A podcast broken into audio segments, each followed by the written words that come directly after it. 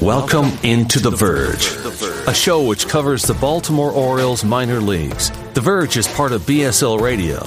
Baltimore Sports and Life is dedicated to analysis and discussion on the Orioles, Baltimore Ravens, and the University of Maryland. The site has a team of writers providing coverage of those teams and houses live streaming content weekly. Join the conversations at the message board, like BSL on Facebook, and follow BSL on Twitter. On Twitter. On Twitter. Welcome to On the Verge. This is Zach Spedden, joined as always by Bob Phil and Nick Stevens. And for the first time, we are able to recap an Orioles full season affiliate in 2022 as the Delmarva Shorebirds wrapped up their campaign over the weekend. And Shorebirds play by play broadcaster Sam Jelinek is going to be joining us in just a moment to help us recap their season, which certainly saw an interesting series of events. Before we do that, we want to welcome a new member to our Patreon community. I'll turn that over to Bob. Yeah, we got uh, another double A member, Scott Sullivan. I believe this last name. I uh, really knew that from a merchandise purchase. So thank you for that as well, Scott. But yeah, welcome aboard. And a year up front, we always love when people do that. We'll make it, we'll make sure it's worth your while. Yeah, absolutely. Thank you for your support, Scott. And now, without further ado, I'll introduce tonight's guest. He is the Director of Broadcasting and Communications for the Delmarva Shorebirds. You heard him on the call this season for the Shorebirds. He is Sam Jelinek. Sam, how are you? Zach, I'm doing great. How about you guys? Doing good and glad to have you back. We had you on the show back in June, and certainly things changed a lot uh, over the last few months. It sort of feels like that you kind of had like multiple seasons going on where you went from a really young roster full of players that were signed by the Orioles or acquired as international prospects to a lot of 2022 draftees coming out of the college ranks uh, at the end of the season. So, what was it like for you to see that firsthand? It was absolutely nuts.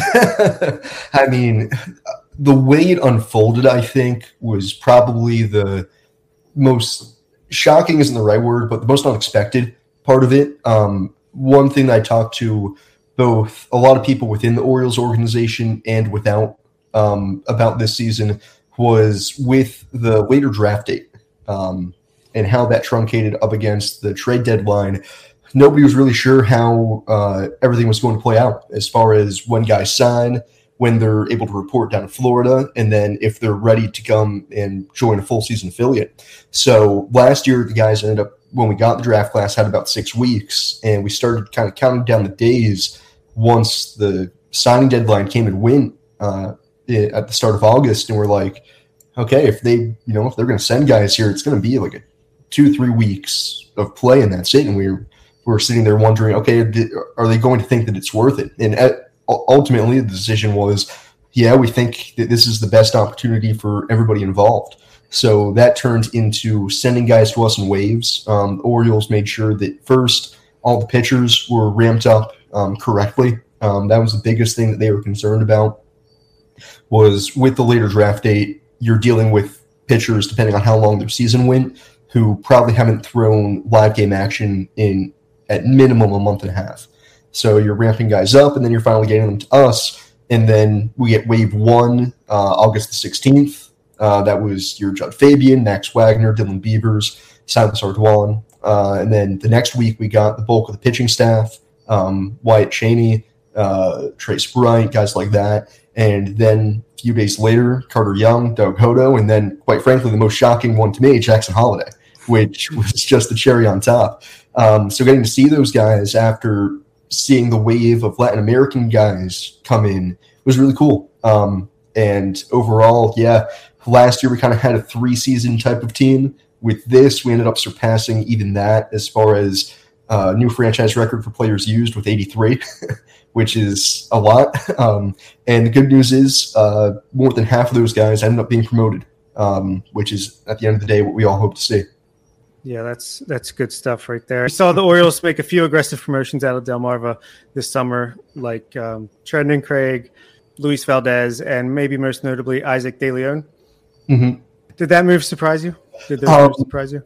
The Valdez one did not. Um, we were most saddened by the fact that he ended up uh, two stolen bases shy of setting our franchise record, um, which we were We were certain we had the graphic made. We had everything ready for it, and of course, you know, is what it is. But uh, Luis, that was. I don't want to put words in Felipe Felipe Rojas Jr. or manager's mouth, but he might have been the favorite guy on the team as far as watching his development because Luis came from a guy who was in the Dominican Summer League a year ago.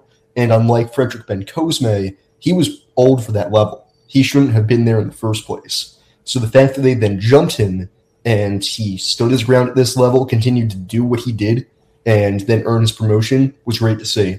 Um, De Leon was the one that surprised me the most, just from the standpoint if you had told me at the end of May that De Leon was going to end up at A to end the season, and it wasn't just because they're throwing him up there because you know they need somebody to fill.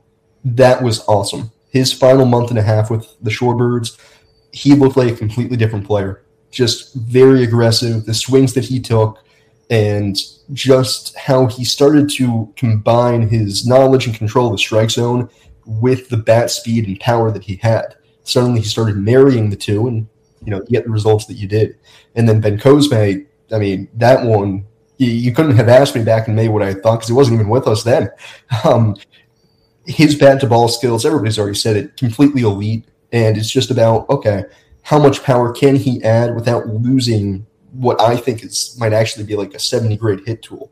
Just as far as his ability to put bat to ball however he wants is a skill that you can't really teach so, how much of that you're going to have to take away for him to tap into the power? That's the next question. So, um, none of those at the end of the day ended up surprising me from the standpoint of the, they didn't deserve the promotion, but they were definitely surprising at the fact of how they came along and that the Orioles decided to be aggressive. And I think it's a good thing in a weird way that the Orioles' hand was almost forced because they have such a talent rich system now that okay, if you kept Bencosme or De Leon around, but you want Jackson Holliday and Max Wagner and all the new draft guys to get at bats in the infield, well, where are you putting these guys? So it, it's it was interesting to see how they answered that question, which was with aggressive promotions, which I don't think is the worst thing in the world. Yeah, De Leon, I feel like was a guy we're talking about. You know, if he repeats low A next year, he could break out, and then he just performed so well that hey, what's happened a little earlier than we thought.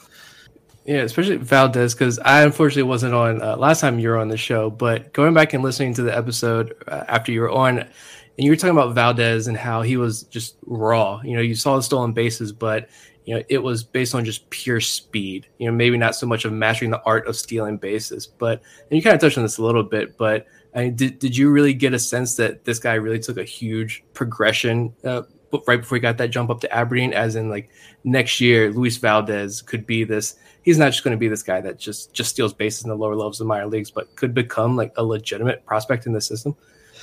So I guess the that comes back to how you define a legitimate prospect with Valdez's skill set and his tools, which is that he's never going to hit for power. That is just point blank. If he hits five home runs a year, that'll be a small miracle. Um, but I think that he could hit 300 with his tool set if he learns how to utilize it correctly. Which, if you look at the way his splits are drawn up, he does. He hits the ball on the ground a lot. He makes a lot of contact. He could still aim to strike out less and walk more, but at the same time, he hits the ball the other way and does everything of a prototypical leadoff guy. I don't think that he's somebody who would ever crack a top 30 necessarily. Um, he could be on the outer fringes of that. But he's a guy that when you're building a system and potentially a playoff team down the line, somebody who can who has 80 grade speed, top of the scale, and can play multiple positions, they tend to find their way onto the back end of playoff rosters and are pretty valuable. There's a reason why Terrence Gore is going to be playing baseball until it's just him and cockroaches. Um, so with that kind of speed, I think Luis could definitely weasel his way into eventually, hopefully, Orioles in a playoff push, a September call up as you go sit on the end of the bench and we when you when we ask you to steal a base, you go steal a base. Um, I think that that's something that could potentially happen. It's just whether or not you think he'll have to hit enough. And right now at Haye, he's still treading water and doing okay. But it'll be interesting because he came to single A as a older prospect. It never seemed like he was truly overmatched. And we'll see when he gets to A now for a longer stretch whether or not he can live up to the pigeon. You talked about Bencosme there for a minute, but uh, this was a guy who I he was kind of on our radar just from looking at DSL stats. I mean, that's really all we get access to there. And the numbers stood out, but I don't think any of us expected this 18, 19 year old kid with an OPS over 800 at Delmarva. What kind of difference did he make for the Shorebirds when he was there? And you talked about the bat to ball skills, which are elite, and outlets like Baseball America are even starting to take notice of that. But what would you say some of his other strengths and weaknesses are? So, as far as strengths go, I did start to see him hitting for a bit more power um, by the end of his time, I think that that was something that the Orioles didn't shy away from as far as explaining to him this is what you do really, really well, and this is what you don't do well right now as a hitter. Yeah, if uh, quite frankly, if he wanted to, I've never seen somebody have the kind of ability he did to take like a middle in fastball, like a little bit on the hands, and bloop it into left center for a base hit with as much consistency as one man like Frederick Bencosme did. But that's not what the Orioles want him to do long term. Yeah, you can maybe hit 300 doing that, but you're not hitting over three homers a season. Um, so they started getting him to pull the ball more, and you know, in a weird way, I guess you could say that maybe he's on the Colton Cowser track as far as what what you want his progression to look like. Somebody who has elite bat to ball skills, knowledge of the strike zone, but can sometimes fall into that trap of they're so good at those things that they lean all the way into it. So it's about reining him back in and saying, okay, yes, we know nine times out of 10 you can take that middle and fastball and flare it to left for a base hit, but we'd rather take the 30% chance you'll hit it for a homer. That's what we want. So his aptitude for, you know, A, being willing to learn to do that and then you know how much he can get that to play in game will be big. The biggest issue I saw from him will be his defense. Um, he looked really, really, really raw at shortstop, and given the talent the Orioles have up the middle, especially guys who they want to stick at shortstop and are very good there defensively, he's going to get pushed off a short pretty quickly. Um, which means if he's at a corner like third, he's going to have to hit for more power. And then, okay, even if you say second base, he didn't play that much second. Well, he was with the Shorebirds, it was mostly third, which I think is why they want him to dip more into that power. Because if you're trying to compete with Isaac De Leon at the same position, you know that's that's hard to stack up against. Yeah, the good thing is he just basically doesn't strike out. So yeah, maybe if he just tries to lean into that power, he can make work for him. But great season for sure. So when we had you on earlier this summer, hmm. Mishael Deson, Carter Baumler, and Creed Willems were some of the guys that were clearly younger, high upside prospects that had room to develop as the season was going to progress. Baumler obviously was set back by the injury, but what did you see from those guys the rest of the way? So I'll touch on Baumler first because he's the guy that saddened me the most. The amount of excitement he generated in such a short amount of time, not just within Orioles prospect community, but within our own team and our coaching staff, I think goes to show that do not give up on him. Just please take my word on it. He will be back and he will be fine. um, you know, I have no insight into his current injury status or anything, but just having gotten to see him work on a day to day basis, I have full faith in him that he will come back and should his arm allow him to, he will be a major league pitcher one day. Um, he just for somebody who had missed as much time as he did and then came back and pitched with the composure and just the general aptitude for baseball that you don't really see in a 19 or 20 year old really impressed me. Um, and i was super sad when you know a he first got shut down and then b we realized that he wasn't coming back. Um, so i think next year should he be healthy could be a big one um, Creed Willems, everybody's going to look at the overall numbers and point to a disappointment of a season, um, which I think is a fair criticism. But also, if you look at the final numbers in August and September, he started to turn a corner, which, when it's all said and done, isn't that what we're kind of looking for here now for guys in their first full season of professional baseball? is can you grow and learn and at least show us that over the course of a 130 game schedule, by the end, you were better than you were at the beginning. And I think he was. Um, I think the numbers in August, he hit like 270, had that big walk off homer. That was a phenomenal moment. And I think really good kind of capstone of like, please don't give up on him just yet. I think we've seen, you know, a lot of the shine come off of his prospect status, but he still catches a game really well. He still has an absolute cannon. He can he can still hit the snot out of the baseball. Um, it's just I think he's now seen enough pitching at this level to know how he's going to be attacked. And the next year, I think that's when it really will kind of come to the point of if he starts struggling then, then I think you can worry. But I think he's another one of those guys who will come back in a second year of single A, most likely, and dominate the competition for 40, 50 games and then get promoted. Um, Orioles, and this is also a good thing, Orioles have a lot of college level catching depth within the organization. So there's no need to rush it. Um, if they need a catcher at high A, Silas Ardoin is perfectly capable of starting next year at high A. Connor Pavolony will probably be at double A. So it'll be Creed's game to call with with the Shorebirds. With Deson, it just never seemed like he got it going.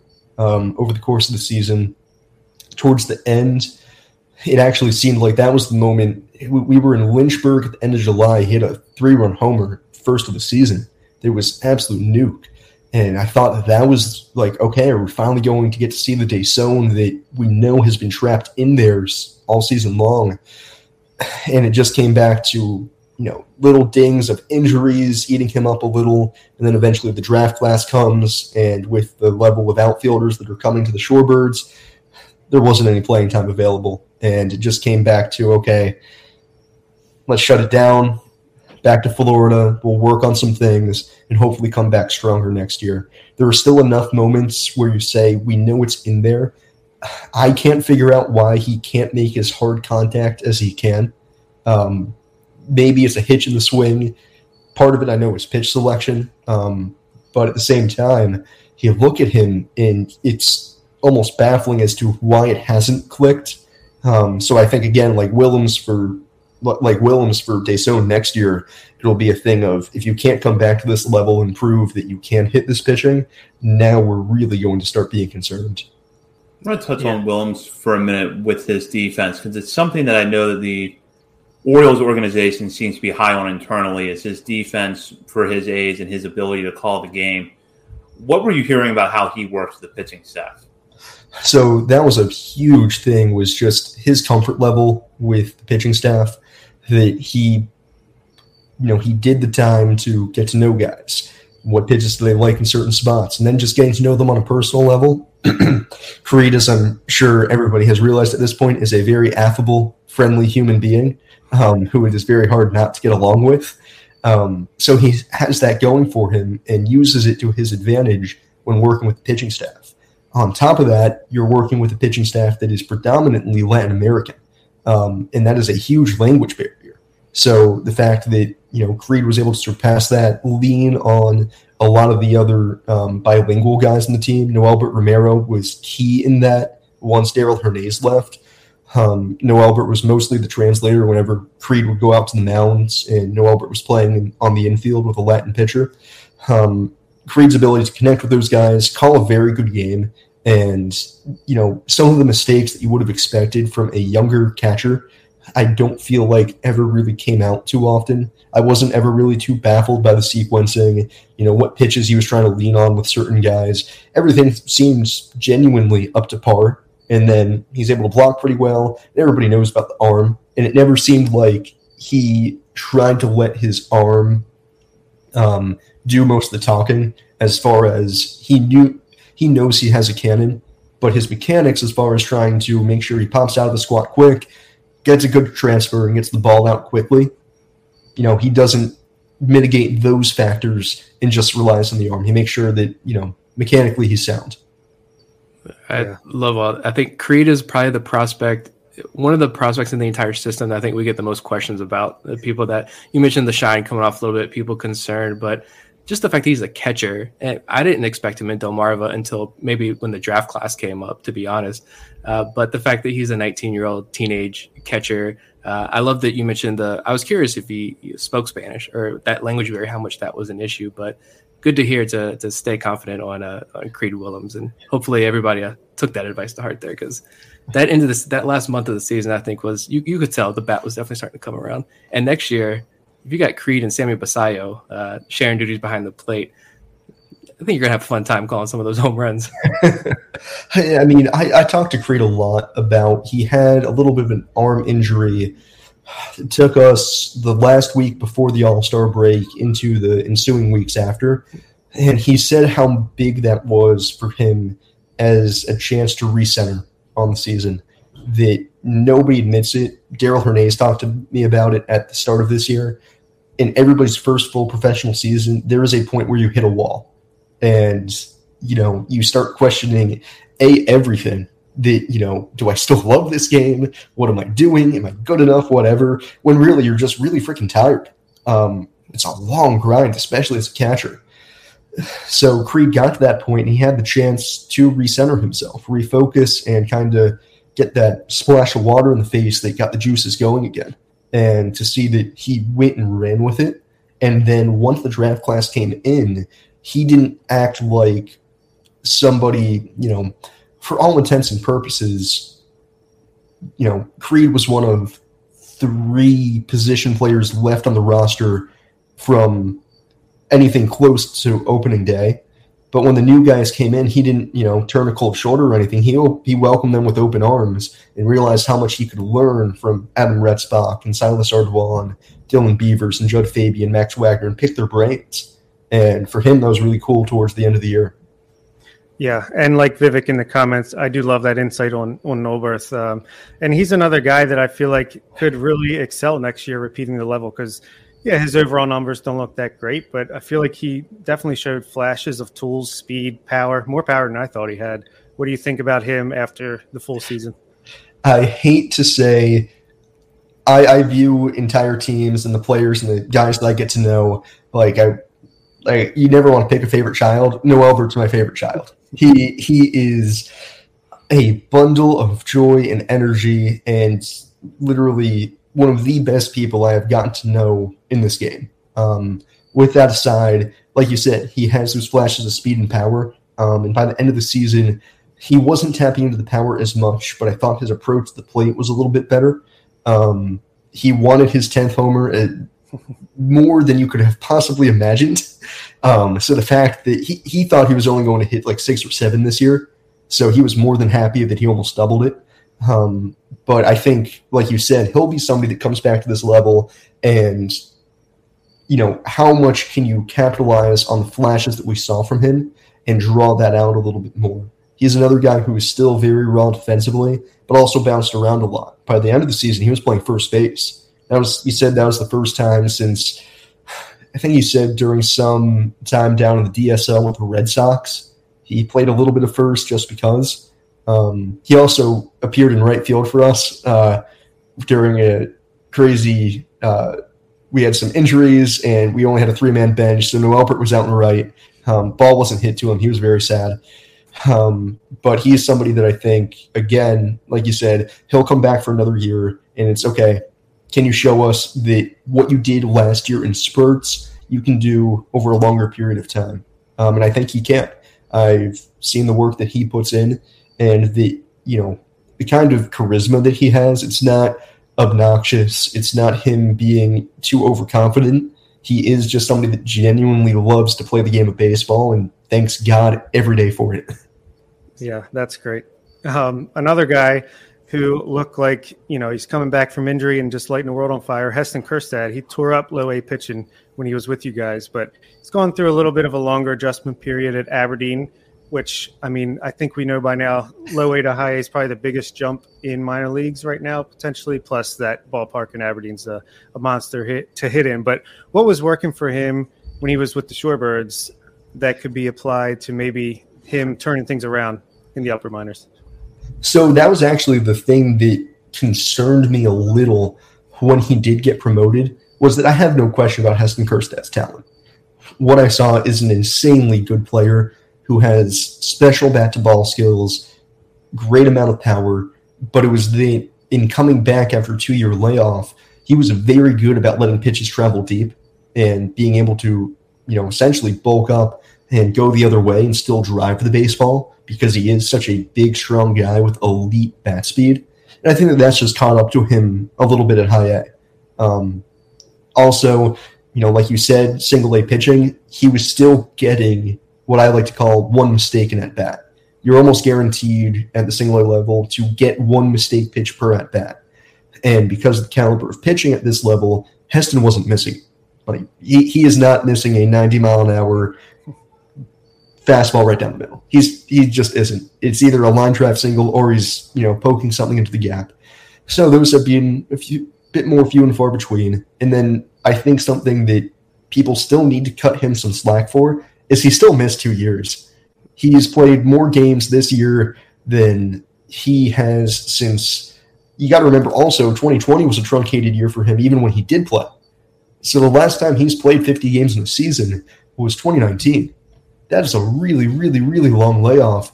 And I've had guys come to me this year, their first full professional season, who say that they're tired. I can't imagine what it's like for him, despite all the strength and conditioning and everything, just mentally. And I think we saw that the you know the game that he got pulled on the road at Hudson Valley, smashing the bat. He cares. He he wants to get it right. Um, and I think finally experiencing that failure for the first time, you know, that's one thing that always interests me for high draft picks or any draft pick is a lot of them have never failed and have never failed on a relatively big stage. So he's finally going through that for the first time, and hopefully he's coming out on the other side of it now, here towards the end of the season with Aberdeen and then into the playoffs, homered the final game of the year. You know, the tools, I think that was the biggest concern for everybody Orioles, front office, scouts, fans was what was Heston Kjerstad after two years? What were we going to see? Was it going to be the same player or not? And I think what you can take away, no matter what, from this season is that it was. And if that is not a resounding success, I don't know what is. Love it. I also thought too, just the the men, how mentally drained he has to be at this point because he thought he's going to start this year, and then he had the hamstring injury like, right before you know the season was supposed to start as well. So good to hear on Heston, but let's talk about the pitching. And one of the, I think, bigger bright spots of this Delmarva roster this year, one of the breakout guys was Davy Cruz. We're excited about him. He's he Baseball America had him as a top 30 guy right before the draft happened. Um, what were your thoughts on him, and what adjustments do you think he'll need to make as he moves up through the system? He was. It's really wild to watch him pitch. Um, and Baseball America had a great write up on it and dug deeper into some analytic stuff that I don't have access to, but they do. And in turning his fastball an invisible, the the way the metrics line up as far as spin rate, um, induced vertical break, and his arm slot, um, all of that combines for a 90 to 93 mile an hour fastball that for some reason nobody can square up. And after a while, there's now been enough of a sample size where you say it's just a fact. It's not a fluke. Um, for him, it'll be control because oddly enough, I wouldn't say his actual control is bad. It's just every now and again he just loses all commands, um, and it's very strange as to why. He had two starts this year where he walked six batters, um, which is obviously concerning. But in one of those, he walked six and only gave up an unearned run, which is, you know, that's not normal. um, so it'll come back to okay, can he throw his you know his full arsenal of pitches for strikes? Because like I said, the baffling thing about it is it's not that he doesn't show that he can throw those pitches for strikes. He can. So it's okay, why does it like once every two starts, it just completely evaporates. It's getting that consistency. Um, I love his changeup. He has what pitching coach Joe Hamacher told me. He said that this is something that can come back to Latin American roots. He has a pitch which sits about 84 to 87 and looks no better than a BP fastball. But again, because of Cruz's metrics and the way he throws his fastball, guys can't hit it. And I asked Joe what what in the world that pitch is. He said, "Oh yeah, sometimes Davey just needs a strike, so he'll flip it over." It's not quite a changeup, not quite a fastball, somewhere in between. Nobody can hit it either way. um, so he's kind of got that swagger on the mound too about it. Um, and he is still rail thin. um, and, you know, for those that aren't aware, his brother Josue Cruz, who was with the Shorebirds but since released, Josue was 6'5, 250. Um, so if Davey even has like an ounce of that in him, he'll you know he'll grow a little bit more. Um, and he's still learning just again how to pitch this much, this often, and take care of his body. He had an insanely funny, scary, weird moment um, a couple of starts ago where we thought he injured his foot, but it turned out he was breaking in new cleats. He hadn't cut his toenails, and his toenails started to crack. So they brought in his cleats from the locker room after he had allowed for the the first four batters to reach, including walking three of them. He changed his cleats and then didn't allow a run the rest of the way over five innings. And it's just really stupid stuff like that where you shake your head but you're smiling at the same time because you realize how special he is. Um, and you know whether or not he ever taps into the velo is you know a fair question. For right now, you have faith that with his age and with time and with you know adding more weight, he'll be fine. But I also have enough faith in the Orioles and how they've oddly had a knack for developing left-handed pitchers with quote unquote subpar fastballs as far as velocity goes. John Means, Drew Rom, even you know Alex Wells, Zach Lowther, they're serviceable MLB depth pieces if you really need a 10th, 11th guy down your list of starting pitchers, and that never hurts. So the fact that the Orioles have experience with this, you know, I'll leave it to them.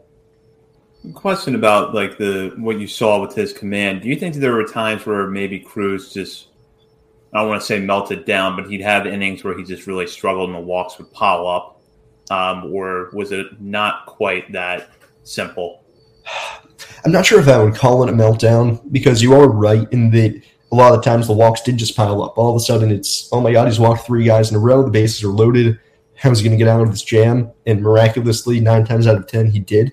Um, so I'm not even quite sure it's that as it is the mid mid mid inning ability and mid game ability to adapt and make changes. Um, a lot of guys just haven't pitched enough and experienced those moments where they can tell, okay, my release points maybe a little bit off, maybe my stride isn't as far, maybe just one of my pitches isn't working. How do I adapt to this? Um, and the only way that you know how to adapt to it is to go through it. Um, because before he had walked six in a game, Juan Nunez actually went through the same thing where Juan hadn't walked more than three batters in the game. His first start with the Shorebirds, he walked seven. Um, so for a lot of these guys, it's they kind of get into those situations where they get a little bit deer in headlights just as far as they don't know what to do. Um, because if you've never been through something before, you're just taking guesses in the dark at how do I adapt to this. And that's where pitching coaches come in and they'll try to help and figure things out. But sometimes, because they are so young and mentally it's very hard to do things like that, some days that start just isn't it. The biggest thing for Davey, though, was each start after the ones where he walked six, he came back and pitched well. Um, and that's what pitching coach Joe Haumacher said was the biggest thing was Davey didn't shy away from, oh my God, I pitched terribly. I, you know, I'm bad. I walked six guys. He would come in and say, I walked six. How do I not do this again? And, you know, as long as you have that growth mindset, you know, I think he'll be fine. It's great to hear. And his stuff certainly looked good this year. Another guy who we were pretty high on in the pitching side was Juan De Los Santos. He seemed to be settling in really well, especially right around the time you were last on the show, mm-hmm. but then had struggles later in the year and ended up on the development list with a few weeks before the end of the season. We were fairly high on him for much of this year. And do you think that there's still a reason for optimism heading into next season? Oh, 100%. Um, the development listing, that's purely he ran out of innings. Um, the Orioles did not expect him to pitch and pitch as well and as deep into games as he did, as early in the season as he did. Um, so by the time I think I actually talked to you guys, I think he had already doubled his inning total from last year. Um, and the standard level of progression that I've seen is that's about as much as they want to let guys throw. um, and that was back in late June into July. And from there, if you actually look at his game logs, he never went past four innings again. Um, that was the plan. He was shut down for a week or two at a time just to conserve his innings. And eventually, that still couldn't even do the trick to get him through an entire campaign. So, you know, with Juan, I think the bigger, biggest thing will be by the time his innings did double, he did start struggling a lot. It wasn't stuff was bad anymore, but I think it was you could tell that he was getting fatigued just from, you know, he ended with around 75, 80 ish innings, and that was second most in the team behind Connor Grady, who's a college pitcher. And Delos, by the time the middle of the year rolled around, you could tell that once it got even an inning or two into starts, sometimes the fastball would level out, still had the same velo, but command wasn't as sharp. You know, he just wasn't able to put pitches where he wanted to exactly. And then all of a sudden, that just starts taking a toll on you. You start seeing the results, you get upset, yada, yada, yada. So for Delos, the raw stuff is still there. It's just going to come back to getting his innings in order for next year. Because at the start of the season, he was going five innings every time out. Um, and it's just unfortunate. You have that choice in that moment of he's throwing so well in April and May that you want him to relish in that success and get that fifth inning because that's an important moment. The only way you learn how to pitch deep into a game is you pitch deep into a game. Um, so, and that was a little bit of the trade off was that eventually, yeah, they're going to want Delos to do things like that. It just came at the cost of later in the year. Okay, he's running out of innings. He's running of stamina. You know, let's just hit pause. We can reset for next year. And I think that he could make a very big jump next year because still just watching his bullpens, his side sessions, everything's there. He's still physically gifted. Fastball still runs up 95, 96. And also, his ability to throw his fastball how he wants from anywhere from 91 to 99 is one of the dumbest things I've ever witnessed in person. There were like four or five different starts where I was actually concerned for his health because he was throwing 91 in the first inning. And then he comes around in the third and he's pumping 98. And I'm like, yep, that's, that's what he does. yeah, very excited to see how he progresses into next year, hopefully with Aberdeen to start the year. But uh, you didn't get to spend much time with Dylan Beavers this season since he only played like 16 games with you guys. But you know, he got a lot of great feedback. Uh, if you read Jon Meoli's newsletter, like a lot of great feedback there. And what kind of impact did he make on the team? Seems like someone who's going to be slept on until he's you know putting up great numbers once he hits Double A.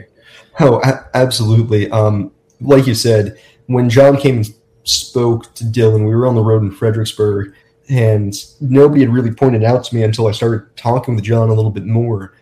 And it was the, and also talking to our hitting coach, Brink Ambler, was the, during the final two three weeks of the season, despite how well Beavers played, I can tell you, like, it's not, this isn't just guessing, he was really uncomfortable. Like, he was not settled in. He was, you know, questioning swing decisions, mechanics. He, you know, he felt, you know, not great at the plate and he goes out, hits 375 for the OPS over a thousand. If that's his uncomfortable state, as Brink told me, good God, what is it going to look like when he actually feels all right, let alone actually locked in?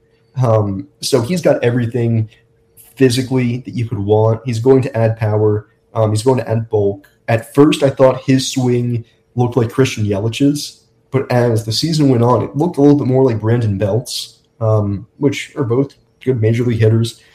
Um, you know, he swings the right pitches. His swing is so insanely short when you actually see it in person, which almost belies the kind of body he has because he's very gangly. Especially once you see him start running, it's very gazelle-like. Um, but he can also cover ground with the best of them. Um, so he's got a lot. Once he actually dials it in and figures out what it is that he wants to do at the plate and what he's most comfortable with, that, that's those are the scariest guys. The ones who you can't tell that they're uncomfortable at the plate, um, and until you know all of a sudden they're locked in, and they're locked in is you know hitting above 500. So his development will be very interesting to watch.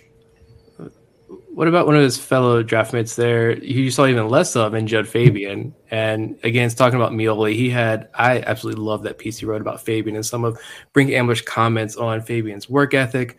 Uh, what did you notice from Fabian when he was in Delmarva, putting up a OPS over 1300 in his 10 games he was there? So part of the reason Fabian actually got moved up as quickly as he did, even as opposed to Beavers or Wagner, was that for some reason nobody in the Carolina League would pitch Jud correctly. It's even going back to college, Fabian has a scouting report. It's that he can absolutely demolish a fastball. And everybody just kept throwing him fastballs and leaving pitches up in the zone. And he demolished it. And it was like, okay, you know, there's not really much left to be learned here if nobody's going to challenge you. Um, so that's why he was promoted as quickly as he was. But I think it goes back to something I said earlier, which is with Kjerstad, when you get them, when you get those mistakes, yeah, you expect almost everybody to hit them. But the thing is, the good or great hitters, they don't miss them. And Fabian never missed a mistake pitch. He hit every single one, not just hard, but he hit them for homers. And that's exactly what the Orioles signed him to do. Um, and I think more than he lets on, I think he has trying to think of the right word here because I don't want to put words in Jud's mouth. He, I think, if you asked him, he and he actually told the truth about it. I think he would say, yeah, he is still a little bitter at the Red Sox about what happened, um, and that coming back to the Orioles and having a chance to show the Red Sox what they missed out on is a driving factor. Maybe not one at the top of the list or whatever, but it's there. Um, and with that kind of power, a grudge can power you a long way. Based on our mentions, Red Sox fans I know are still very big towards Jud Fabian, so it goes both ways. And as Orioles fans, I love it. That that series he had at Salem when they all came to the Shorebirds for the first time, were playing a Red Sox affiliate, and he legitimately got booed. I have never like not just like one fan or two fans, you know, a drunk guy, you know, trying to absolutely, you know, rail into a player. It was the whole ballpark. And I was like, man, this is kind of cool. and then he hit homers and everybody gets even more pissed. And it was, that was one of the coolest moments. It's strange to think that a game in Salem, Virginia, he's going to be booed for not signing with the Red Sox. So I guess the fans are uh, very loyal to their major league affiliate there. Oddly, oddly, they are. And, you know, Jud was very honest in everything that happened, and I'll give him credit for that because a lot of guys probably would have tried to cover not cover up isn't the right word, but you know, brush it aside that he had something that happened. It's in the past. It's whatever. We're focusing on the now. Given the way it all played out, and that the Orioles ended up being the one to draft him this year and sign him, it matters. It's it's a big thing, and I think for him, seeing that the Orioles were that intent on drafting him, not just this year but last year, that that was a real thing, and he knows it was a real thing, you know. But that was something that I think he'll take with him for a long time. So Jackson Holliday, you know, the big prize of the 2022 draft, the first overall pick, ended his brief stint to Shorebirds by reaching base 14 times in his last five games. As an 18-year-old drafted out of high school, he's not the advanced college bat like Adley Rutschman or Colton Cowser or some of the other hitters that came through Delmarva last summer and then this summer. But is it fair to say that his level of play was on par with some of these older bats? So I'm really glad that that's the way you phrased that question because every time somebody asks me about Holliday, they ask, you know, was he, he does he live up to the hype? Is he as good as you thought he was going to be? Whatever. And the best answer I have for what I saw in Jackson Holliday was that he was comfortable, which is a kind of alarmingly scary for an 18 year old at this level of play. That it just looked like he belonged. He didn't look out of place next to Fabian or Beavers or Wagner. He just looked like Jackson Holliday. There wasn't ever an at bat where I'm like, man, you know, this is the first time he's seeing this kind of pitching. It was just consistent ABs, a kid who will not chase out of the strike zone, which at this level is a little bit of a detriment because the umpiring can be so bad that he got rung up on so many calls that were, you know, you throw your hands up because he won't chase. He he he just won't. Um, but every day, I would just kind of had to remind myself a little that what he's doing isn't normal. You're not supposed to come to this level and just be okay. Even when his average, even when he's hitting below 200, I didn't really care and it didn't really matter because he was still making hard contact and he wasn't ever overmatched for an instant, which is, you know, given just given the time frame of how this all happened, you rise from first round pick, late, you know, late teens to yeah, you're going to be number one overall pick. You sign, you go to Florida, you rake, season ends. GM has already said weeks prior, yeah, you're probably not going to full season ball. Oh yeah, you're going to full season ball. And then you go, you do it, you play well, and that's that. Like I I think it has glossed over some people's eyes and gone over some people's heads that that's not the way it's supposed to happen. Yeah, I mean, I don't know if they will, but I feel like they could justify starting him at Aberdeen next year without any really any doubt. So, what do you think that they'll probably do with him? So it's crossed my mind, and I try not to think about it too much. Um, but I think the best comparison, and this is, I'll throw a few caveats in just so I don't get everybody all riled up. Um, I think a good comparison is Coby Mayo. Uh, not obviously, we're not talking player to player, but just situation. Coby played twice as many games. Numbers overall were better. He was also a year older. But Coby did come back from all intents and purposes, from what I was told. The plan was to start him back with Delmarva this season.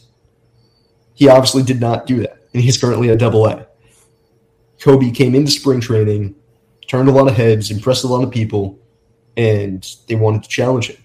And I think the Orioles are really leaning into we want to challenge you. So if Jackson comes back after this winter and goes into spring training, and the Orioles say, man, like this is an even better player than the one that we thought we drafted last year, I don't think they'd hesitate to put him at Aberdeen. Um, I think the likelier scenario is he plays 30 games with the Shorebirds, ends up raking, you know, 300, 345 slash line, and then gets promoted. I think that's the likelier um, course of action here, as far as if the Orioles want to be a little bit more conservative. But at the same time, the time for conservatism is over, isn't it? You know, as far as and this is another thing that will start playing into it. Not to say that any of these guys are trade chips or whatever, but it's a lot easier to trade a guy who's played at higher levels than it is for guys who are lower. And I think we're going to start seeing that a bit more, which might have been why some of the college guys got pushed to high A this year. While last year, Cowser, Norby, Teeter, all those guys, they deserved the promotion to high A to end the season, you know, just as much as these guys did. But last year, there was no urgency. The, the rebuild was still going. The rebuild's coming to an end and all of a sudden those trade chips, you can convince a team a lot more to trade for a player who was just drafted if they've seen them at high A or double A, as opposed to single A. Um, and that won't be the rationale with Jackson. But even when you're thinking, how quickly can we get into the majors? You know, those are the questions you start to ask now instead of we want Adley to check every box because, you know, we don't need him right now at the majors. Yeah, that's a great point. And you talk about the player development team wants to see these guys challenged. That wasn't much of an issue in Delmarva, but that makes it a unique job for the coaching staff. So, with all the international players and young guys getting used to professional ball in their first full season, how did the uh, pitching coach, hitting coach, and everybody else uh, manage this year? Do you think? So everybody loved it. Um, I will give the Orioles full credit in that they did not make it a secret as to what this roster was going to look like. Um, there was a reason Felipe was our manager, um, and Felipe leading this group was absolutely humongous because um, he comes from so many different backgrounds that he could relate to everybody. He is, you know, for Jackson Holliday and Silas Ardoin, Felipe is also the son of a major leaguer with an insane legacy that he had to try to live up to. Dealing with dealing with isn't the right word, but you know, having a brother Moises who played in the big leagues as well. Felipe also played in the minors. You know, he's been through the grind. He knows what he was like. Um, so he can connect to each and every one of those guys. And then also, you know, you throw in the fact that he is Dominican baseball royalty. Every single Latin American player, sight unseen, respected him because they know the name of Lou. Everybody does in that country and just in Latin America in general. So he was the perfect guy to lead the group. For our hitting coach, Brink Ambler, Brink put in so much work. Brink became bilingual before the season started in order to make sure that he could present ideas and conversations to these guys without having to rely on a translator. And I will give Brink an insane amount of credit for doing that because that wasn't necessary, but he went the extra mile to do it and made sure that each and every one of these guys he cared and looked out for. Pitching coach Joe Haumacher, he did not become bilingual, but at the end of the day, he learned enough Spanish to make it passable and then connect with these guys on a level that I've rarely seen with a pitching coach before. Um, and make sure that each one of them is given the tools to do what they want to do, how they want to do it. It was never forcing analytics or TrackMan or Edger down anybody's throat. It was what do you want or what do you need to be able to succeed? Because I can't hold your hand the entire way. Eventually, you're going to have to do this on your own. And Joe did a really good job with that. Um, and seeing how he developed with guys and laid out plainly this is what you do well, this is what you don't do well, this is how you get better. Whether or not you want to, that's up to you.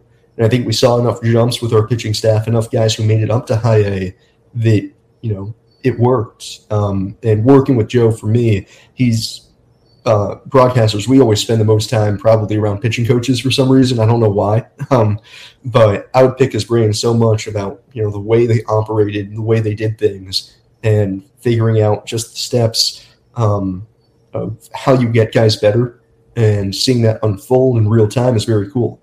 Um, and then also, you know, other members of the staff, Liz Pardo, strength conditioning, did a great job. Just she ended up becoming a second mother to most of these guys. They ended up getting her a Mother's Day card, the entire team. Um, so it, it, was that real familial aspect. Danny Fajardo, fundamentals coach, again, having somebody like Danny who played with the Shorebirds as recently as 2019, is bilingual as well, connects with the guys on a very personal level, huge. And then Alfredo Gonzalez, who was our bullpen catcher, same position as Danny. He was in the Orioles system not too long ago and provided another bilingual voice to the clubhouse.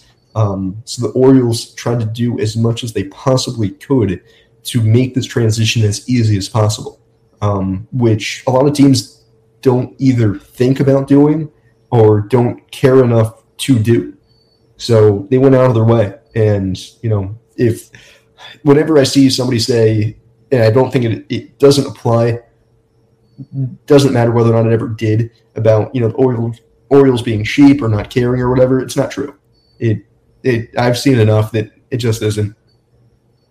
I love love that insight. I've said many times on this show that I, I, wish there were more insights and articles and whatever insight into the the coaching staffs at each of these levels because I think there are some unbelievable stories, uh, and especially th- that Delmarva staff being able to connect these guys to to new game. And I imagine the cultural change. I think you touched on that with Darell Hernaiz being kind of the leader and these guys learning how to play. They never played in cold weather before. Um, Jon Meoli's article teaching them you know how to go to Walmart, where to get a haircut, little things so, like that. that. That's a great example. I do all of my um, grocery shopping on the Monday off day, like everybody else does in minor league baseball. And lo and behold, I'm walking through the meat aisle, and who do I run into but Liz Pardo and Noelberth Romero? and I'm like, what the hell are you two doing here? And Liz was teaching Noelberth how to grocery shop because just like every other teenager, most guys haven't ever grocery shopped for themselves, let alone done it in another country where they can't read half the stuff that's on the shelves. So the fact that Liz went out of her way to do that, that's the stuff that matters. Um, and just also the aspect of so much credit needs to be given to the non Latin American players that there was never clicks there was never, you know, Spanish speakers sit together and do their own thing, and we do our own thing. We don't really intermingle. They sought each other out. They tried to make connections, build bridges. I mean, by the end of the year, or by the end of his time with Shorebirds, Trenton Craig, there, I don't know, hopefully nobody speaks Spanish, but there is a uh, Spanish word uh, called coño, which is a curse word um, that most Latin guys utter, mutter under their breath whenever they foul a pitch back. By the end of his time with the Shorebirds, Trenton Craig was doing that. or Diablo, words like that, bombas, you know, it's just the small little things where it rubs off on people and you don't feel like an outsider within your own team anymore. You feel like you're just together. Um, and seeing that happen between guys, you know, one thing I was curious about was the bullpen always becomes a very tight knit group. But when you when you have the language barrier, does that you know stop things? It didn't, not at all. If anything, it seemed like they got closer because they have to try more and you end up with situations where you know Yaqui Rivera is you know starting to learn English, and some of the guys are teaching him some of the bad words because Yaqui is still 18, 19 years old and real thin, but they're trying to get him more passionate on the mound, and that's how they're doing it. And by the end of the season, Yaqui has gotten this great mindset, and he's throwing absolute darts. Um, and you know, I don't think that that would come without the urging of others around him to be himself all right, can you just do like an off-season podcast series yourself with all these stories?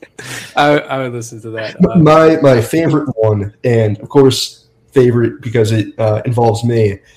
There is always a moment within the season where the Latin guys, because I, I always at the start of the year have an introduction for myself. You know, when we're doing media day, but it never really hits them who I am until a certain point when they finally figure out what it is that I do, who's this weird guy hanging around the team all the time, until they watch any one of the videos that we put out on social media and they recognize that it's my voice. And they come up to me the next day. And this started with Isaac De Leon and Mishael Deson. They come up to me and they just look at me. In the typically at the start of the video, I'll say something about the Delmarva Shorebirds they come up to me, they're like, the Delmarva Showbirds.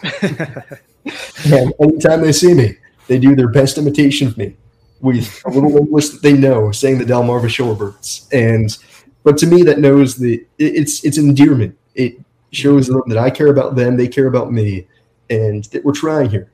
Um, I don't know. That was one of my favorite things. Yeah, that is so cool. Yeah, love all of it. Uh, on a completely different note, though, uh, speaking of there were a couple of 2021 shorebirds who have, are now making impact at the, in the major leagues right now. Gunnar Henderson, yeah. Felix Bautista being among some of the bigger standouts. Felix Bautista, uh, you know, is under the radar guy should, who should garner Rookie of the Year votes here. What's it been like for you to see their progression through the system as now becoming standouts at the major league level in such a short span of time? When I realized that Felix was the first member of the 2019 Shorebirds to make the show, I was unbelievably happy because um, that's the team that won 90 games. Adley Rutschman was on it, but it was Felix who was first.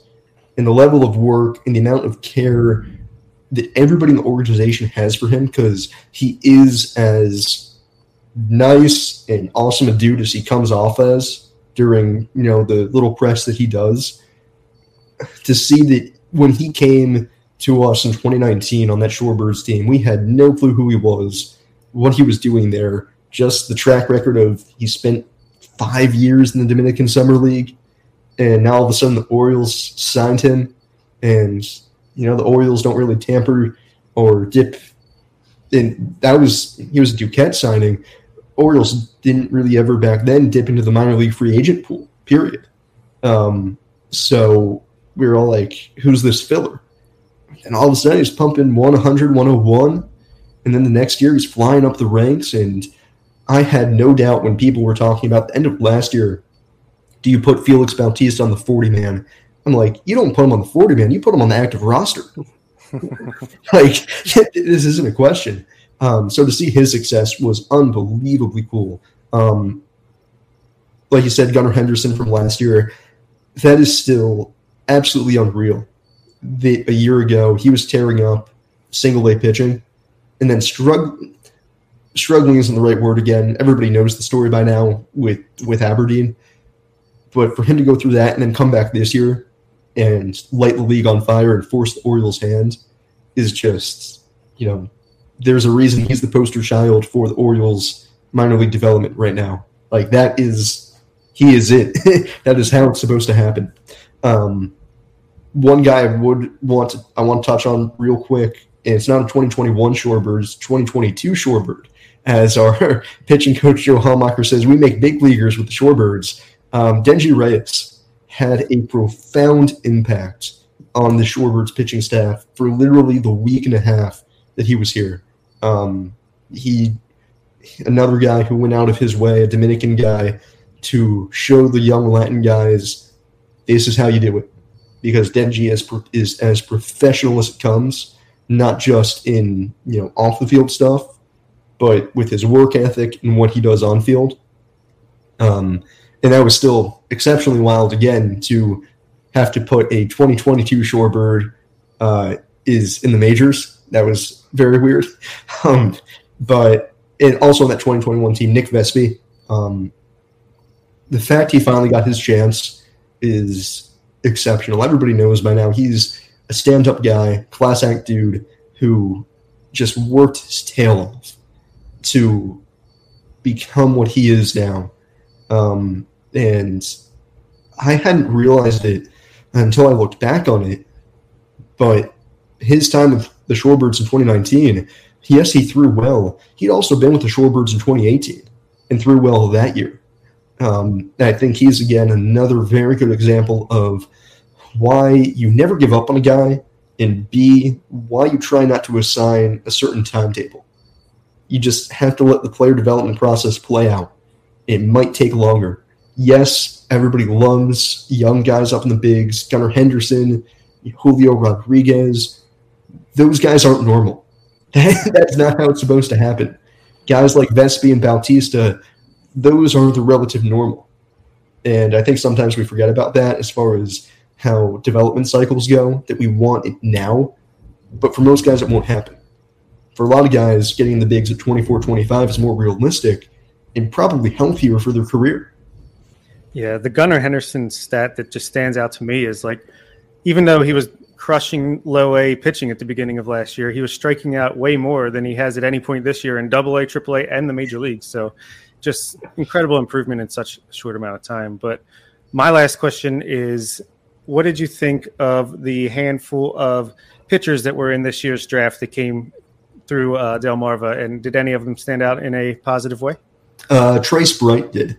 Um, he's got just kind of your very classic delivery, very clean, very smooth. He had um, probably the most success out of any guy, um, but he was just you know very straight downhill, good stuff, good fastball below 94, 95 with a good breaking ball. The guy that interested me the most was Cam Weston. Um, and I had a long conversation with the scout about him because it's a little known fact that Cam is. I haven't come across another pitcher who throws one recently. Cam throws a forkball, which is, he said that came about when he was like 10. He couldn't throw a changeup, so coach him a forkball, and it's stuck ever since. Um, but it's got nasty movement on it. Um, and with a good fastball, it's got an insane amount of late life and run on it. Um, I think he could have some success, if not move up the ladder um, a little bit quicker. Um, Reese Sharp at the end of the bullpen has really good stuff.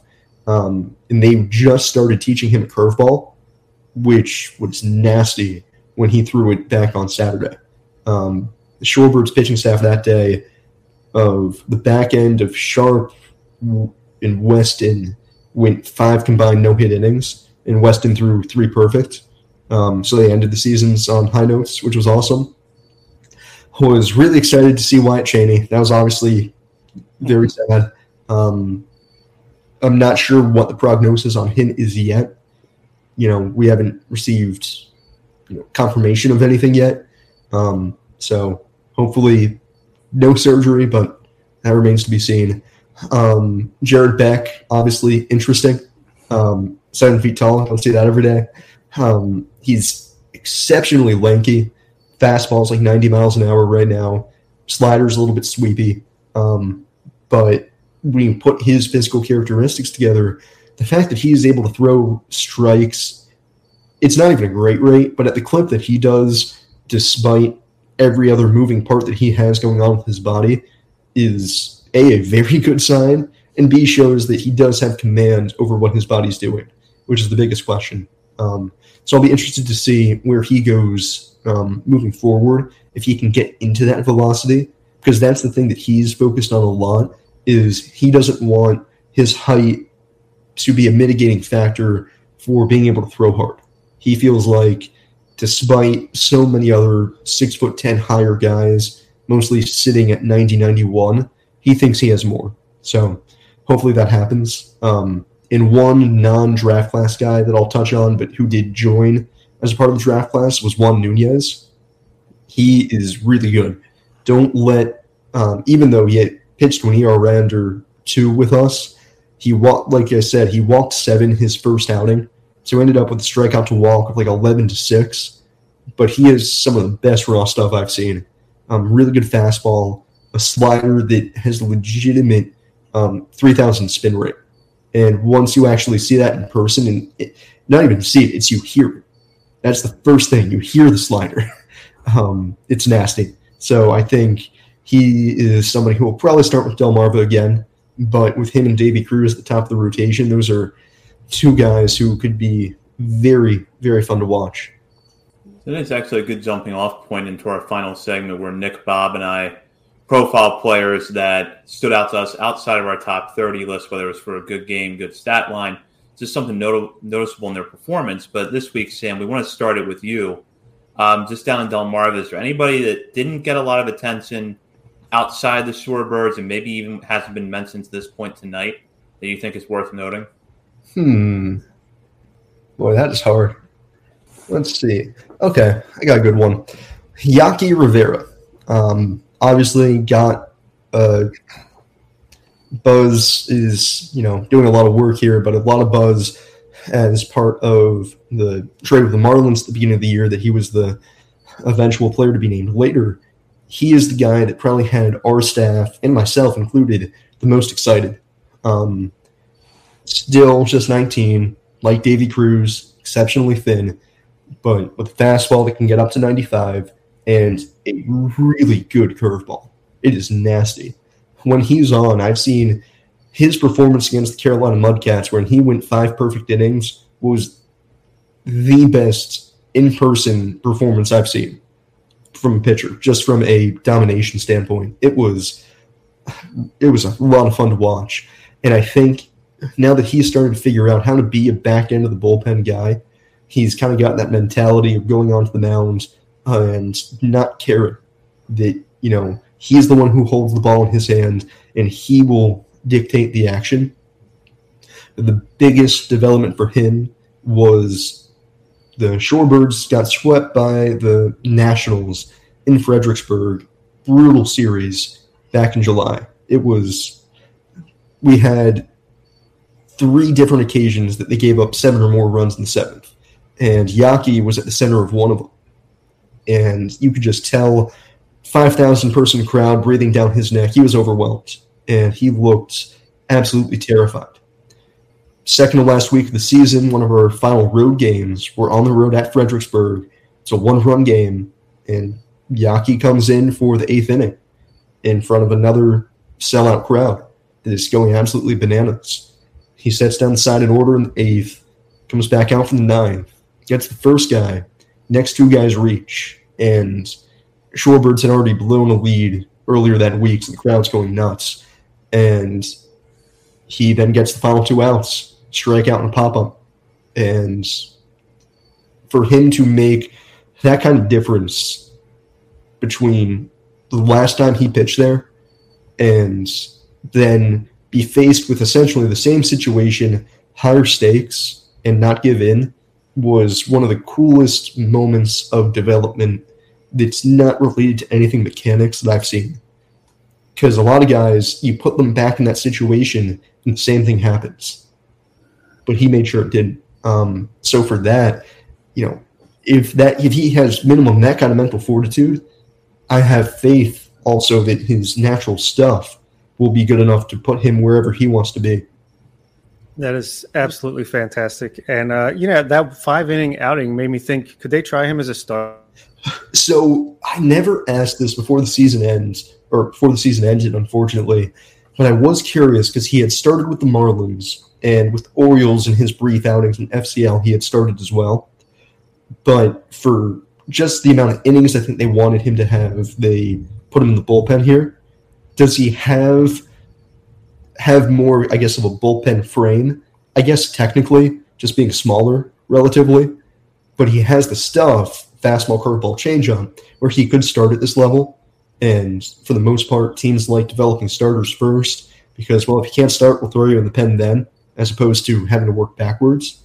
So I wouldn't be surprised if he comes back next year and ends up um, starting for the Shorebirds at the beginning of the season. But I think it was slightly a good thing in a weird way that he ended up um, working out of the bullpen because he got those situations um, and it forced him to really dig deep and figure out okay, you know, his stuff will get guys out in the second or third inning of a Tuesday night game playing in front of 900, and his stuff will get guys out in the ninth inning in front of 5,000. It's just whether or not, you know, he has the confidence that he can do it. So I think that that was, it might not have been the intent at the beginning, but the fact that that was the end result, happy little accident. Not bad. I'm a huge Yaqui Rivera fan, and I love the. I did definitely notice the intensity. Just mm-hmm. you know, unable to make it out to Delmarva for any games live, but you catch him on the camera as the inning ends, and he's pumping his fist and he's hyped up going back to the dugout. That was definitely fun to watch. Um, I, I, can do my two guys real quick. I'm gonna go. Uh, my hitter this week was outfielder Dante Williams. It was good to see him settle in. He went three for ten this week, hit a home run, had a couple walks. I think injuries have kind of derailed his season a bit, but he's playing well. Right as Aberdeen is now getting ready for a championship run, uh, 10-10 OPS over the last couple of weeks. So I'm curious to see which direction he takes his game next season. But uh, closing out the year strong is good to see. And my pitcher is Antonio Velez. Uh, he's still in Aberdeen. He was on a rehab assignment still but he threw four shutout innings, no walks, five strikeouts. I was really excited to watch Velez this season. Came out of the gates almost perfect with Bowie, those first starter too. Uh, but injuries just completely destroyed his season this year. But I think last week was the best I'd seen him in months, and hopefully he's fully healthy now. Can get some innings out in Arizona, maybe, and uh, make an impact in 2023. Yeah, both of my guys are in Sam's neck of the woods in Delmarva. I want to shout out Isaac Bellany, who had to be relieved to be facing low A pitching as opposed to high A pitching at that point. He ended up going uh, 12 for 20, so a 600 batting average with a double and a walk in uh, five games that he played back in Delmarva this week. So just proving that, you know, it was just an adjustment period, not necessarily that he had gotten lucky in the first four months of the season or whatever. He's still the same guy, young 20 year old with potential. So love to see that. And then Reese Sharp, we talked about him a little bit, but just shout out. He had a really nice outing with four strikeouts in two innings his last time out, and he had 16 strikeouts over eight and two thirds innings on the season with a 3.12 ERA. So good stuff from him. But before Zach goes on, we had someone ask us this: Is it Bellany or Baloney? How do it is in fact Baloney, Baloney okay. and cheese. Good to know. All right, I will make that adjustment. So I'm kind it's of more fun to say anyway. A little bit of the Delmarva theme for my picks. I'll go with Luis Valdez, who's now at Aberdeen. In a three-game span between Thursday and Saturday of last week, he hit his first home run at the high A level and his third overall in the season.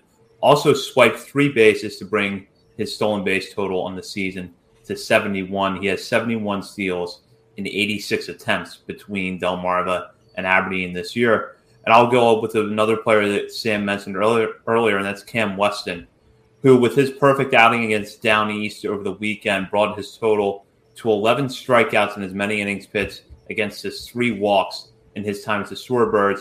In that span, he faced pitched in five games, 43 plate appearances against hitters. They batted just 150, it was a 459 OPS against him. So Weston was really sharp with the Shorebirds.